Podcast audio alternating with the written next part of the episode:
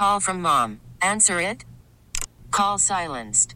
Instacart knows nothing gets between you and the game. That's why they make ordering from your couch easy. Stock up today and get all your groceries for the week delivered in as fast as 30 minutes without missing a minute of the game. You have 47 new voicemails. Download the app to get free delivery on your first three orders while supplies last. Minimum $10 per order. Additional terms apply.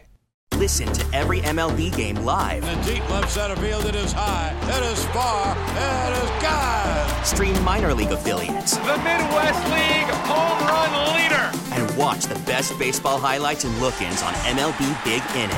MLB At Bat is your all in one live baseball subscription for only $3.99 per month. Deep left field, it's going to go. Alvarez ties the game. Subscribe to At Bat within the MLB app today. Major League Baseball trademarks used with permission. Welcome back inside the clubhouse, Chicago Sports Radio 6-7 the score. I'm David Haugh with Bruce Levine. Thank you for joining us on this Saturday morning, the middle of January. We're still talking baseball as we do 52 Saturdays every week of the year. And it is time now. We have a special guest who go out to our guest hotline on the Circa Resort and Casino in Las Vegas, home of the world's largest sports book. That's where we find the highly respected, highly skilled senior baseball writer for The Athletic, Jayson Stark, the 2019 Spink Award winner. Good morning, Jason. Thank you for joining us this morning. David, Bruce, how are you guys? What's the temperature in Chicago right now? What do you think? Well, we are probably 20s, mid 20s. There's a little snow uh, on the way. It's not uh, terrible, but it has been worse. But it could get better, Jason. It's it's a typical January Saturday in Chicago. uh, we're, we're at 16 where I live, but this is a reminder, men, that we need to get this lockout settled. And you know why? Because pitchers and catchers has never been more important to us. Absolutely pitchers and catchers report, not pitchers and catchers reject. And yet that's what happened the other day, the first bargaining session in 43 days, Jason. What is the right way, the proper context to put what happened on Thursday into perspective as we look ahead with a little bit of optimism that uh, I think feels like a little bit of pessimism? Uh, well, David, I'm still scarred from covering these this strike in 1994 and 1995. Uh, spent way too many days traveling around covering talks that went nowhere, but I did learn a lot from doing that. And one of the things that I learned was it's so tempting to do play-by-play like it's a game. Right. Or even like it's a tennis match because the you know the ball keeps bounding over the net one direction or the other ne- other direction, and it, it's just so tempting to look at a session that lasts an hour. Players then express unhappiness, frustration, and you're thinking, boy, this is going nowhere. But my my thing is, you should always take a step back, and if you take a step back, you realize, in my mind, looking at what the owners proposed this week and what they proposed in the past, there's actually more in the way of general concepts that these two sides agree to at least be open to than there is that they have no path to a deal. And so, in the big picture, I think there's a deal there to be made. The, the, I, I think the biggest worry that I have, and a lot of people in baseball have, is is there so much dysfunction in their relationship that they just can't get there. Jayson Stark, who uh, uh, I have been uh, bumping into in baseball uh, uh, press boxes and locker rooms for 40 years, joining us on Inside the Clubhouse for the next uh, 10 minutes, 12 minutes or so, whatever gracious amount of time he's allowed us. And Jason, um, I, am just I'm glad you said that because there's you know, I also covered that that strike and spent way too much time in New York, uh, bouncing between hotels and you know bad food times, and Bruce. bad. Uh, it was. Uh, you're right. The scars are still there, and and I, I have the same feeling you have that the the these are real offers and real ideas that the owners are offering here, but for some reason, with all of this stuff uh, I still think it's about the union trying to win back two horrible losses in labor disputes or labor uh, CBAs that got done over the past two times, and trying to make up for their losses in, in one labor negotiation. I wonder your, what your perspective is of that, and uh, you know the Tony Clark taking a, a you know pretty much a, a, back seat for the first time for a long time to uh, to Meyer and to Boras as far as the lead for the players' side. Well, I, Bruce, I think there's a lot of truth in that. Um, you know, these last two labor deals, we know now the owners won big, and I think there's a lot of pressure on Tony and Bruce Meyer to to win to win this. And I think there's a lot out there that they can already sell as a win. Um, you know, I alluded to all these things that I think they agree on, or at least are open to in common. Let me just run through them universal DH, right? We, I think we know now that's going to happen. They're both cool with that. Expanded playoffs. They don't agree on how many teams should make the playoffs, but they obviously agree on that. Both sides have made proposals that include a draft lottery as a way to uh, deal with tanking. I think we see that there's some there's some definite path to an agreement there. Uh, increasing the minimum payroll. Don't agree on the amount, but they agree that they that's an area that I think you're going to certainly see in the deal. Um, eliminating draft pick penalties for free agents.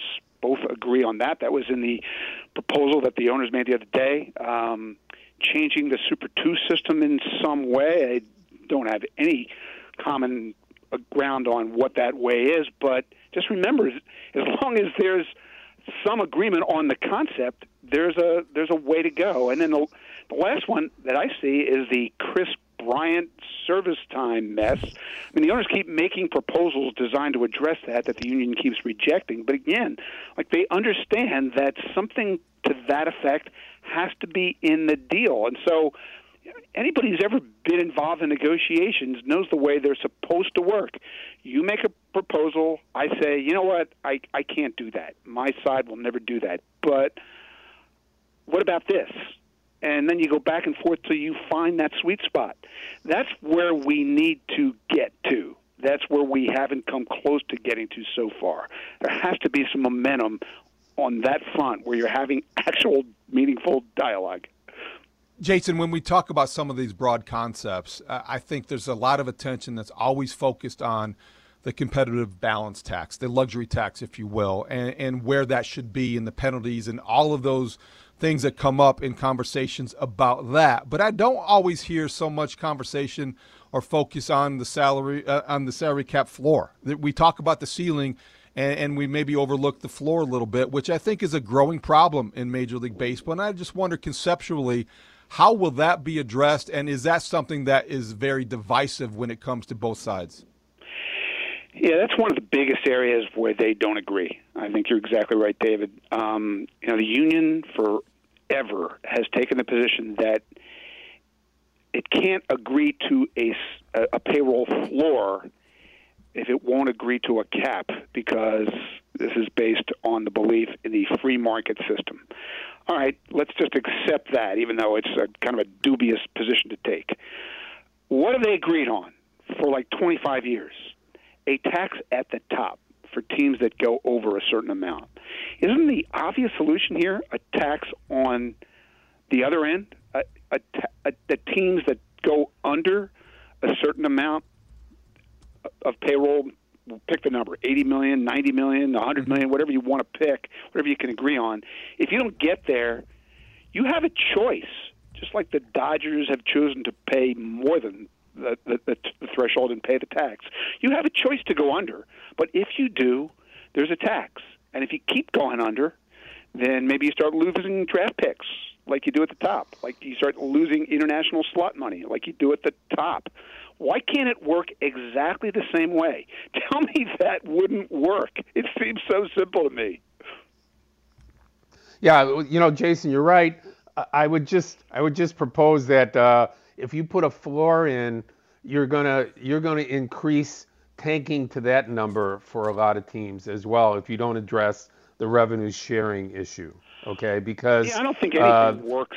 I, I, I, Bruce, I agree. I, like I think a lot of these pieces of the puzzle have to fit together, but that's one piece that seems obvious, seems logical, seems so easy mm-hmm. to do. Right. I agree with that. Uh, I just think that players feel that they are opening themselves up, players' representatives are feeling they're opening themselves up to a, uh, a real cap down the line and, uh, and a fact that uh, owners for the first time, what would you say, both of you guys, over the last five, six years, have really adhered to not going over 210 million. Only a couple clubs are doing it. Teams that are the huge market teams like the Yankees and the Dodgers that have a chance in their mind to win a World Series doing it. But uh, you would really come very close to locking yourself into that dreaded, you know, salary cap that uh, the owners have wanted for so many years.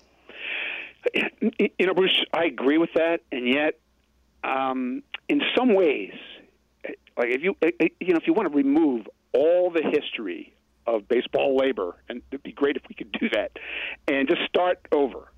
Um, I, I actually think a system with a with a cap, a floor, and a sense of partnership would be so much better for the sport than what we have now. I understand why the union opposes it. I, I'm sure that Tony Clark and Bruce Meyer think that if they ever agreed to any form of a cap, the ghost of Marvin Miller would smite them with a lightning bolt. I, I understand that. Okay? But here's like as you as you look at these two sides, what's missing? There's a sense of common purpose. There's a, a sense. Uh, there's no sense of we're in this together. There's no sense of partnership. Yeah. And when you when you have a cap system, one thing that goes with that is the players get 50% of the money, give or take a percent, right? Give or take a couple percent. And so every dollar that rolls into the sport, what do players know? They get half of it. And like right now, that's not the way this works. And because it's not the way it works, and because the percentage that's gone to players keeps declining, what does the union think? The union is so suspicious of anything that the other side proposes. And I, I really feel like if we could ever figure out some way to get to a a greater sense of common purpose, the sport would be so much better off. And you know what? A cap would do that. It's just never going to happen with this leadership. Joined by Hall of Fame baseball session, writer Jayson Stark from The Athletic. Go ahead, Bruce.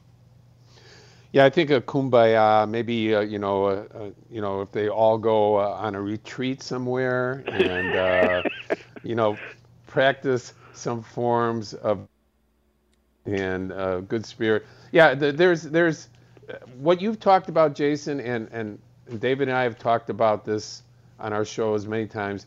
There's this more than distrust. There's this hate between owners and players, and the end result has been the poorest marketing of any sport uh, in in uh, in uh, in the United States for a long period of time, where where owners refuse to market uh, the stars of the game and the game itself because they're afraid what it's going to cost them uh, when they sit down and negotiate the next $400 million contract. But uh, that that aside, I mean, uh, you know, your your thoughts on that as we uh, segue into the Hall of Fame talk. Uh, yeah, there's uh, there's a lot of truth in that, and you know, like once again, I don't. I'm, I've never grown up dreaming of a salary cap. I'm not that guy. But there's so much of what the other sports do that baseball needs to emulate. Why do you think the NBA has taken off the way it has? It's a player driven, personality driven sport. Period. They built their sport around their stars in every way. And this is this is a place baseball has had such a hard time getting to. And it, it, you know, if you want to sell your sport, there's no better way to do it than to sell your stars, promote your stars, build around your stars. Again, I don't think this system is conducive to that, and it's just it's just a complication that it takes so much work to overcome, and that'll that'll be true no matter what happens in these labor talks. Uh, you know, just listening to you talk about they need to go on a retreat. you know, it's like there's there's so much mistrust there that if they agree to go on a retreat, one side would show up in Hawaii and the other side would show up in Palm Springs. And they'd both complain about the weather, you know? right? You're right. J- Jason, one last thing on, on this before we move on. I think that the, the, the conversation about what you can do about teams who aren't trying to win and how you can maybe de incentivize the draft and in, in terms of not necessarily rewarding teams that finish last with with high uh, drafting first and these kinds of things. Conceptually, is that even ground that will be covered, broached? Will be any any? Will they come any closer to an agreement philosophically at the end of this? Do they have to for this deal to be reached? Yeah, I, since they've both made proposals that include a draft lottery, and they just disagree on the number of teams. The union wants eight teams in the lottery. The owners have proposed three teams in the lottery, and they they disagree about how many years you can pick in the top three of the draft. Um, there's clear agreement that that's one way to address this. I actually wrote a piece. Um, November or December, I can't remember anymore. I I basically solved this. Um, if you really want to discourage teams from losing 112 games, it's easy instead of awarding the top picks to those teams that lose 110 and 112 and 107, you flip it and you give the top pick to the team that comes the closest to making the playoffs but doesn't get there. And just do the draft order in that in that reverse order. And trust me, I've done a, I, I worked a whole bunch of different s- simulated drafts using that idea it would work. I guarantee you this would work way better than a lottery of the top three teams. Um, it'll never happen. Neither side is interested in it, but uh, the reaction that I got to that piece was unbelievable because people read it, thought about it, and thought, voila, it's the answer. Jayson Stark of The Athletic, who's been covering baseball since 1979 at the major league level when he was 12 years old, joining us for a few more minutes here on Inside the Clubhouse. And Jason, all right, I'm going to reveal one of my picks, and it's and it's idiotic even when I even talk about it. I voted for Alex Rodriguez. I did not vote for Manny Ramirez. There is no sense whatsoever that I can make out of that other than the fact that as soon as Alex Rodriguez walked into uh, Major League Clubhouse, he was a dominant player. And that is the reason I voted for him. But help me out. Uh, why doesn't the Hall of Fame give a guideline to uh, the BBWAA as to what they think would be the proper way to go about voting for Hall of Famers, I mean, in particular now with the uh, steroids uh, issue that we're uh, dealing with? Bruce, that's a great question. I, I, don't, I don't quite understand your vote. I'd love to hear your logic sometime, but me too. There is none. I, I actually, it, it's funny that you asked this because you, you might actually have been there. This was 2015.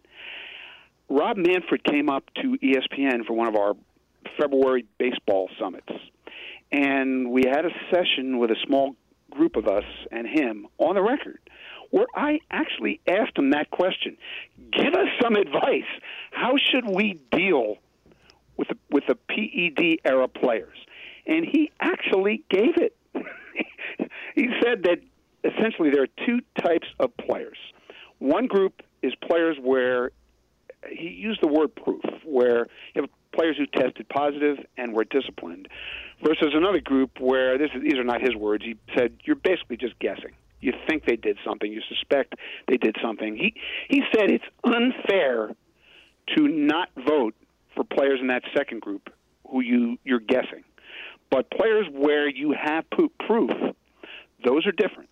And A Rod and Manny it's not that hard to discern which group they would fit in. They're both multi-time offenders, right? So I, I mean, they're he's if you follow his advice, it means they were they were dumber. For, they were dumber. They got caught.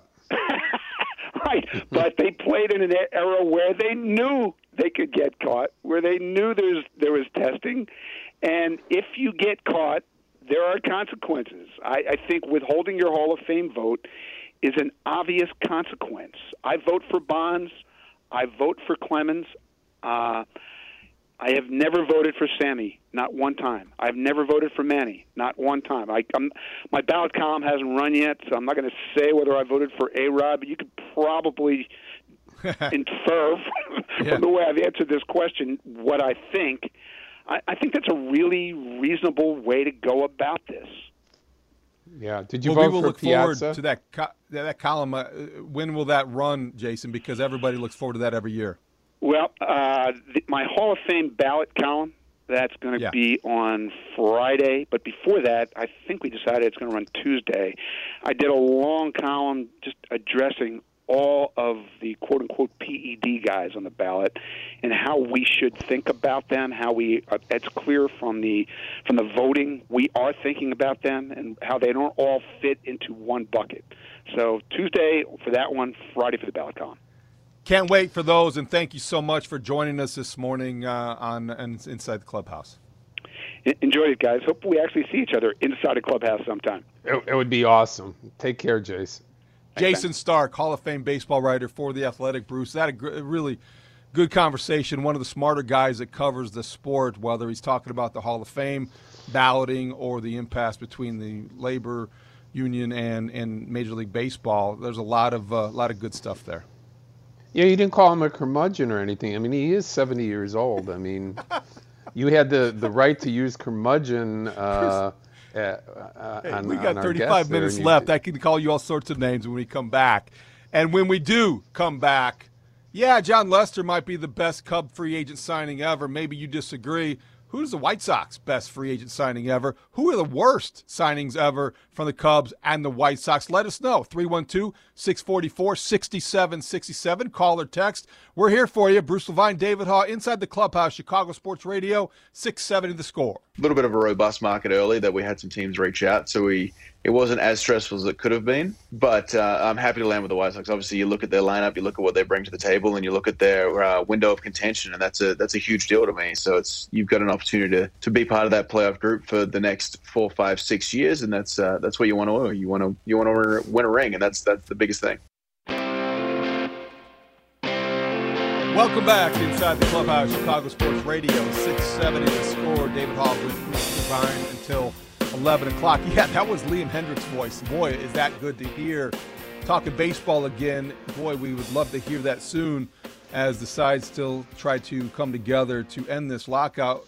Bruce, we're hearing from Liam Hendriks because he is a free agent signing by the White Sox. And in the context of Jon Lester's retirement, the conversation has veered toward all right, he was the best Cubs free agent signing ever. Or was he? And then, then who was the White Sox best free agent signing ever? Is Liam Hendriks in the mix? Fun conversation, 312 644 6767. We're getting a lot of texts. What about your calls? Let us know who you think best and worst are. Bruce, I have mine. How would you list yours? I'm going to add a second category to that, David. Oh, no. We only have Yes. a half hour, Bruce. I know, but I always Curmudgeon. I, my topics are always about three to four hours and continued the next week as well. Okay. I'm going to ahead. ask your Chicago White Sox and Chicago Cub combination best and worst free agent signing. Okay. Give Okay. So for the, the Chicago White Sox, I'll get you started. For the Chicago White Sox, the best and worst free agent signing that I can ever remember was Albert Belle. Okay. Why was he the best? Look at his second year with the Chicago White Sox and look at the numbers that he put up. All right. They were spectacular, beyond spectacular. Over 100 extra base hits, a record in doubles, uh, uh, 49 home runs. I mean, uh, this is spectacular beyond any expectations of what they might think he would have added to the team. At the same time, he was a train wreck. Okay, a clubhouse disaster. I like that Uh, category. Didn't didn't resonate with the fans. Had to Right. be traded after that to the Baltimore Orioles. in one of the best trades they ever made just to get rid of him out of the south side of Chicago. And I don't demean him as a player. He was a, a fantastic hitter. Uh, I mean, one of the greatest of his time. But, you know, it just shows that you can be the best and the worst free agent signing all at the same time. I would I would I would venture to say on the north side we could use the, the term Jason Heyward.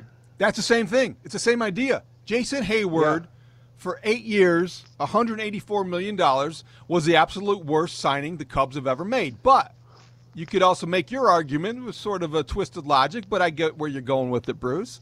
He was the twisted best because, because it's me. Is that right, my friend? hey, your words, not mine. But listen, you can make the argument that Jason Heyward signing him puts you in a position to win the World Series because of his defense, because of his without leadership, question. because of credibility. Yeah, without question. I mean, just the uh, the speech alone uh, during the rain delay for the World Series, but but don't discount the quality individual, the quality teammate, the great defender winning multiple Gold Gloves, the guy that goes out there whether he's good or bad and gives you everything he has. This is a sign of a real professional, a great individual. His foundation here in Chicago, contributing to uh, uh, you know the west side of Chicago and uh, on, and and doing fantastic things here.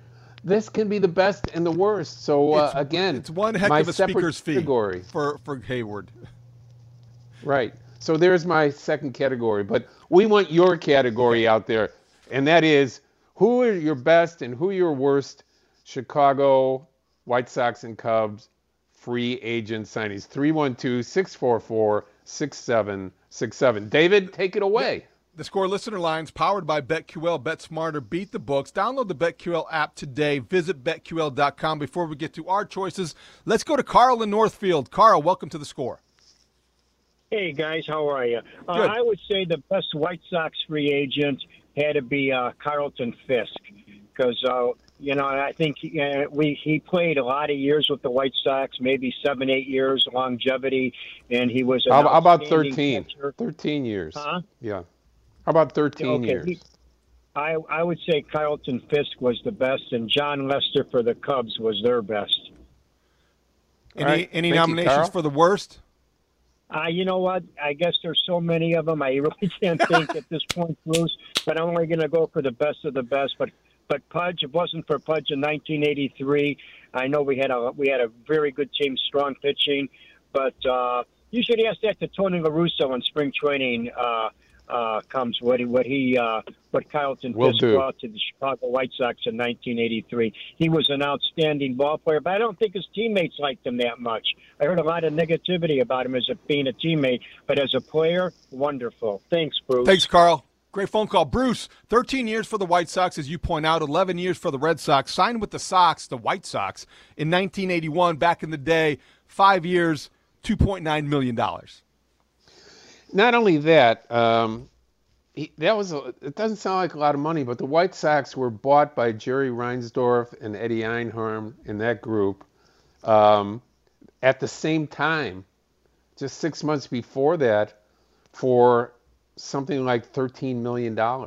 So put it in perspective of giving a free agent 2.9 million when uh, you've just bought an entire franchise that's probably worth a billion and a half to two billion dollars right now for 13 million dollars. Uh, he he was certainly uh, the best of quality. Um, Carlton Fisk's teammates loved him, but there was, you know, Carlton had a different way that he went about his job. He was a different guy. He was from the East Coast. He had an in-your-face attitude. I loved Carlton Fisk. I, I still do because uh, I like people with attitudes, even like you, David. You, you have even an attitude. Okay, I, thank you, Bruce. I, you know who else was a big Carlton Fisk fan? Deion Sanders. yeah, he was. He was that one day uh, for sure. But but in, in, reality, you know, Fisk is. Uh, you know, it was just he he like Lester changed the way that the White Sox looked at themselves and, and the way that White Sox fans looked at themselves, you know, because from 1959 to 1983, no appearances in the playoffs. Uh, this was a huge changer for the Chicago White Sox in, in saying we want to compete, we want to win. Let's go to Doug, who is in Fairbury. Welcome to the uh, inside the clubhouse, Doug. Hey, thanks, guys. Great show. I'll make it quick. I agree with the last caller at Fisk. I'm going to show my age because I'm in the 60s. Uh, I'm going to throw two names out there. I don't know if they're a free agency or not. Bo Jackson and and uh, uh, Dick Allen. Hmm. All yeah. right, Bruce. What do you think about those two? Uh, Dick Allen was a trade. Yeah. Um, I, Bo, I think Bo was a free agent signing. Is that not right? I think so. I believe Bo Jackson um, was a free agent signing because he was playing football, and, right? Right. Uh, Bo Jackson. I mean, great on a lot of different levels. Uh, average on some other levels because of the fact that um, he didn't play that long, but just the guts and the attitude of a guy for the first time in the history in sports of sports playing with a, a new hip coming back and and renewing his baseball career i mean to me bo jackson is like the most uh, unbelievable athlete and, and human specimen that i've ever seen in my entire life and if you watched him play college football or professional football you saw a guy that there were there were um, there were 20, 21 other guys out there, and then there was Bo Jackson. Yes, and 16 days after the Royals released him in 1991, he signed with the White Sox. So I guess that technically is a free agent, a three-year deal, oh, guaranteeing course, yeah. him 700,000 per season with incentives. He could have reached up to 8.1 million dollars. Bo Jackson is a good one, even though he didn't play a long time for the White Sox. He was uh, he was spectacular in his brief stay on the South Side, and he still remains loyal to the organization. Bruce, I think he's a big fan, and maybe it's partly because you know after he was released, he, they gave him a, a landing spot. 312-644-6767. Up until the end of the show, David and I will take your calls. The best and the worst free agent signings for your Chicago teams. I haven't given you mine yet because uh, I, I, I think that Carlton Fisk is is an interesting choice and un- understandable for people of a certain age. I think the White Sox most significant free agent signing was AJ Pierzynski for the same reasons. For the same reasons, I think when you look at what that meant to winning, and Fisk came in 81 and they won in 83, but they didn't win at all.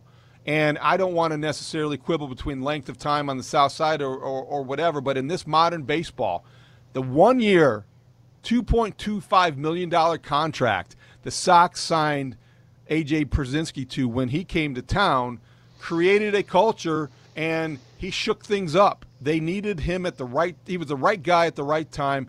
I don't know if they win in 20, 2005 without him. I think AJ Pierzynski to me was the best White Sox signing ever. Jon Lester for the Cubs. The worst for me, Cubs, Milton Bradley, White Sox, Adam Dunn. Sorry, ah. Adam Dunn. Uh, well, I'm probably going with the guy that I really like and have a lot of respect for as the worst White Sox signing, and that would be right-handed pitcher Jaime Navarro.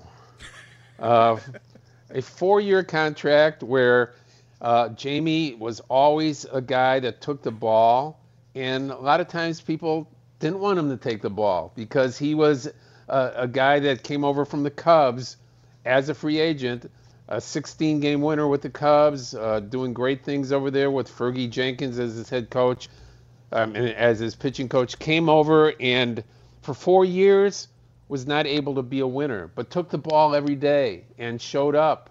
Uh, you know, that was a really bad signing, and it was and it left a bad taste in the mouth of the, the White Sox people because if you remember, Jerry Reinsdorf is the one that pretty much laid it out there very early um, in the 80s and later in the in the early 90s with the Jack McDowell situation that the White Sox were not going to sign people to five, six, and seven year contracts that are pitchers because history and uh, medical science showed that they are just not going to show up uh, being able to do that job after a certain amount of time in the big leagues on their, their on their 30 plus years. Uh, after after after pitching at 30, it's downhill from there. So he stuck to that, but he did allow Ron Schueler to sign Jaime Navarro, and they regretted it. Okay, that is the uh, worst White Sox or we're, we're signing. How about the Cubs?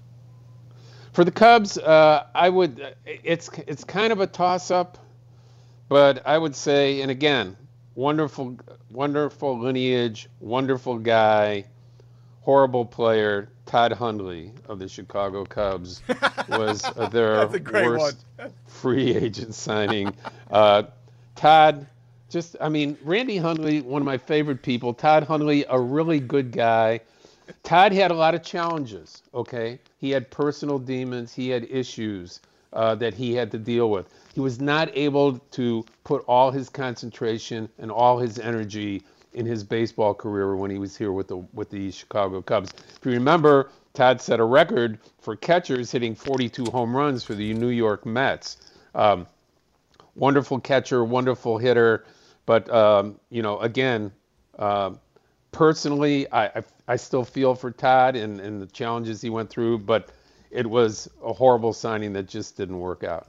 Well, I have to quibble with that a little bit because I think the Cubs had one that was even worse, and uh, and I can remember why uh, firsthand. We also want to hear from Doug. We want to hear from Bob. We want to hear from you. 312 644 6767, the best and worst free agent signings for the Cubs and White Sox going way back here on Inside the Clubhouse, Chicago Sports Radio, 670 the score. Welcome back inside the clubhouse, Chicago Sports Radio 670 the score. Best and worst free agent signings. Bruce Levine, David Haugh here for another segment. Uh, got some good text. Bruce 309 says Jason Heyward was the worst. 708 gives a shout out to Adam Eaton.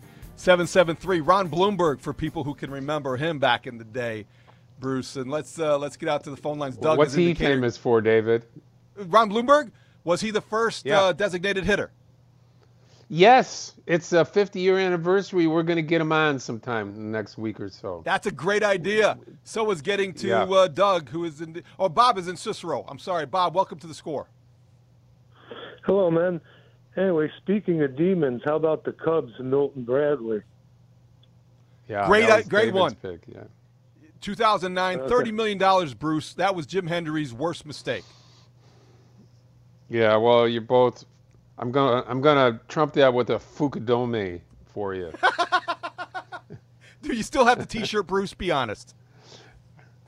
You know, he wasn't quite he wasn't that bad the first year. Uh, remember, he broke out. He had a homer in his first uh, game as a Cub, I believe. Yeah. Uh, opening oh, day, yeah. and it was like, oh, warning track power. You know, the home runs that he hit 30 home runs in Japan. He hit, you know, like 12 or you know 10 and he was just so mediocre. It was just a, a, very very tough one. So that that would be on the list too i think. Okay that's a good that's a long list unfortunately. Let's go to doug in decatur. Hey doug. Hey guys. Love the show. Thank you. My, uh, i'm going with the cubs. My best signing is andre dawson and my worst is danny jackson. Oh i like the danny jackson bruce. Ooh. he was a joy to cover wasn't he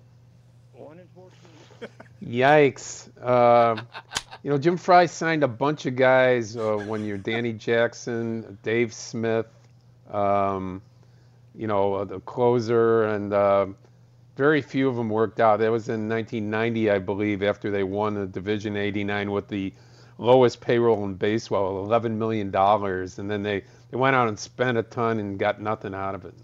Bruce, fact or fiction that Andre Dawson was handed a blank check to say – or or uh, basic, or did he hand the Cubs a blank check? How did that he work? He handed it to the Cubs. He gave him. We're going to have. Uh, hopefully, we'll have Andre on next week. Talk Hall of Fame. Okay. He handed Dallas Green a. Uh, he said, "We're we're signing with the Cubs. It's a blank contract. You fill in the amount." Dallas Green couldn't stop smiling until he wrote in five hundred thousand dollars at that time. Andre went on to do what? He won the MVP in 1987. That same year, uh, he won. He got 150 thousand dollars in bonuses, but wow. you know the average salary for a superstar back then was three million dollars. So yeah, uh, you, know, you, know, it was. That's go ahead, amazing. Dave. No, it, it, he signs yeah. a, a, blank check, and Milton Bradley signs a blankety blank check. I mean, that's the kind of thing that uh, we talk about the differences in the two, the disparities. Look, I don't want to pick on Adam Dunn, Bruce, but let's get into that for a moment. 2011, he came for big money. I mean, that was a big contract. Ozzie Guillen's last season, four years, $56 million. He, he hits 11 homers, 42 runs batted in. I don't care if he made the All Star team the next year. The expectations were soaring in 2011 when he signed. I will I will raise you an Adam LaRoche. That I,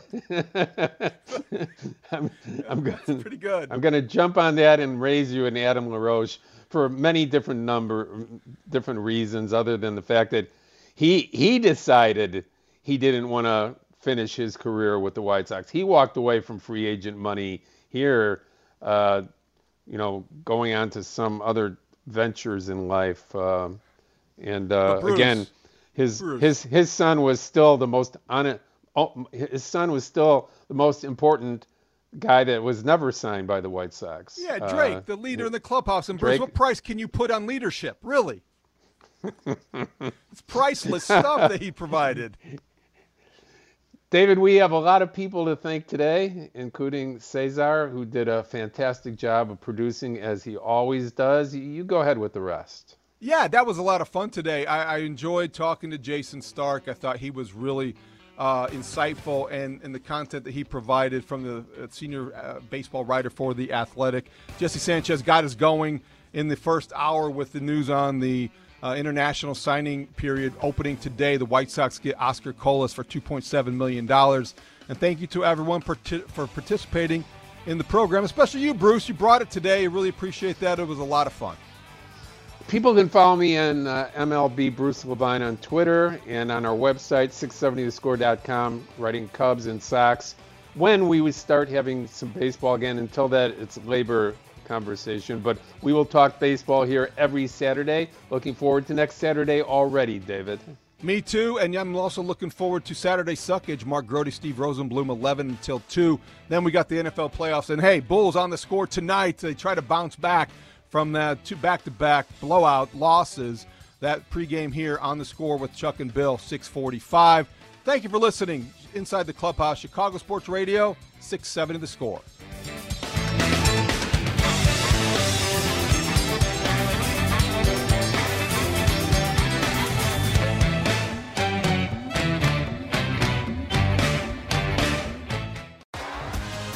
T-Mobile has invested billions to light up America's largest 5G network from big cities to small towns, including right here in yours.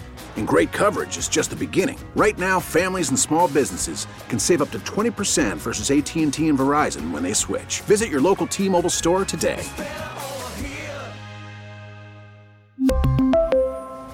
Plan savings with three lines of T Mobile Essentials versus comparable available plans. Plan features and taxes and fees may vary. Baseball is back, and so is MLB.tv. Watch every out of market regular season game on your favorite streaming devices, anywhere, anytime, all season long. Follow the action live or on demand. Track four games at once with multi view mode and catch up with in game highlights. Plus, original programs, minor league broadcasts, and local pre and post game shows. Go to MLB.tv to start your free trial today. Blackout and other restrictions apply. Major League Baseball trademarks used with permission.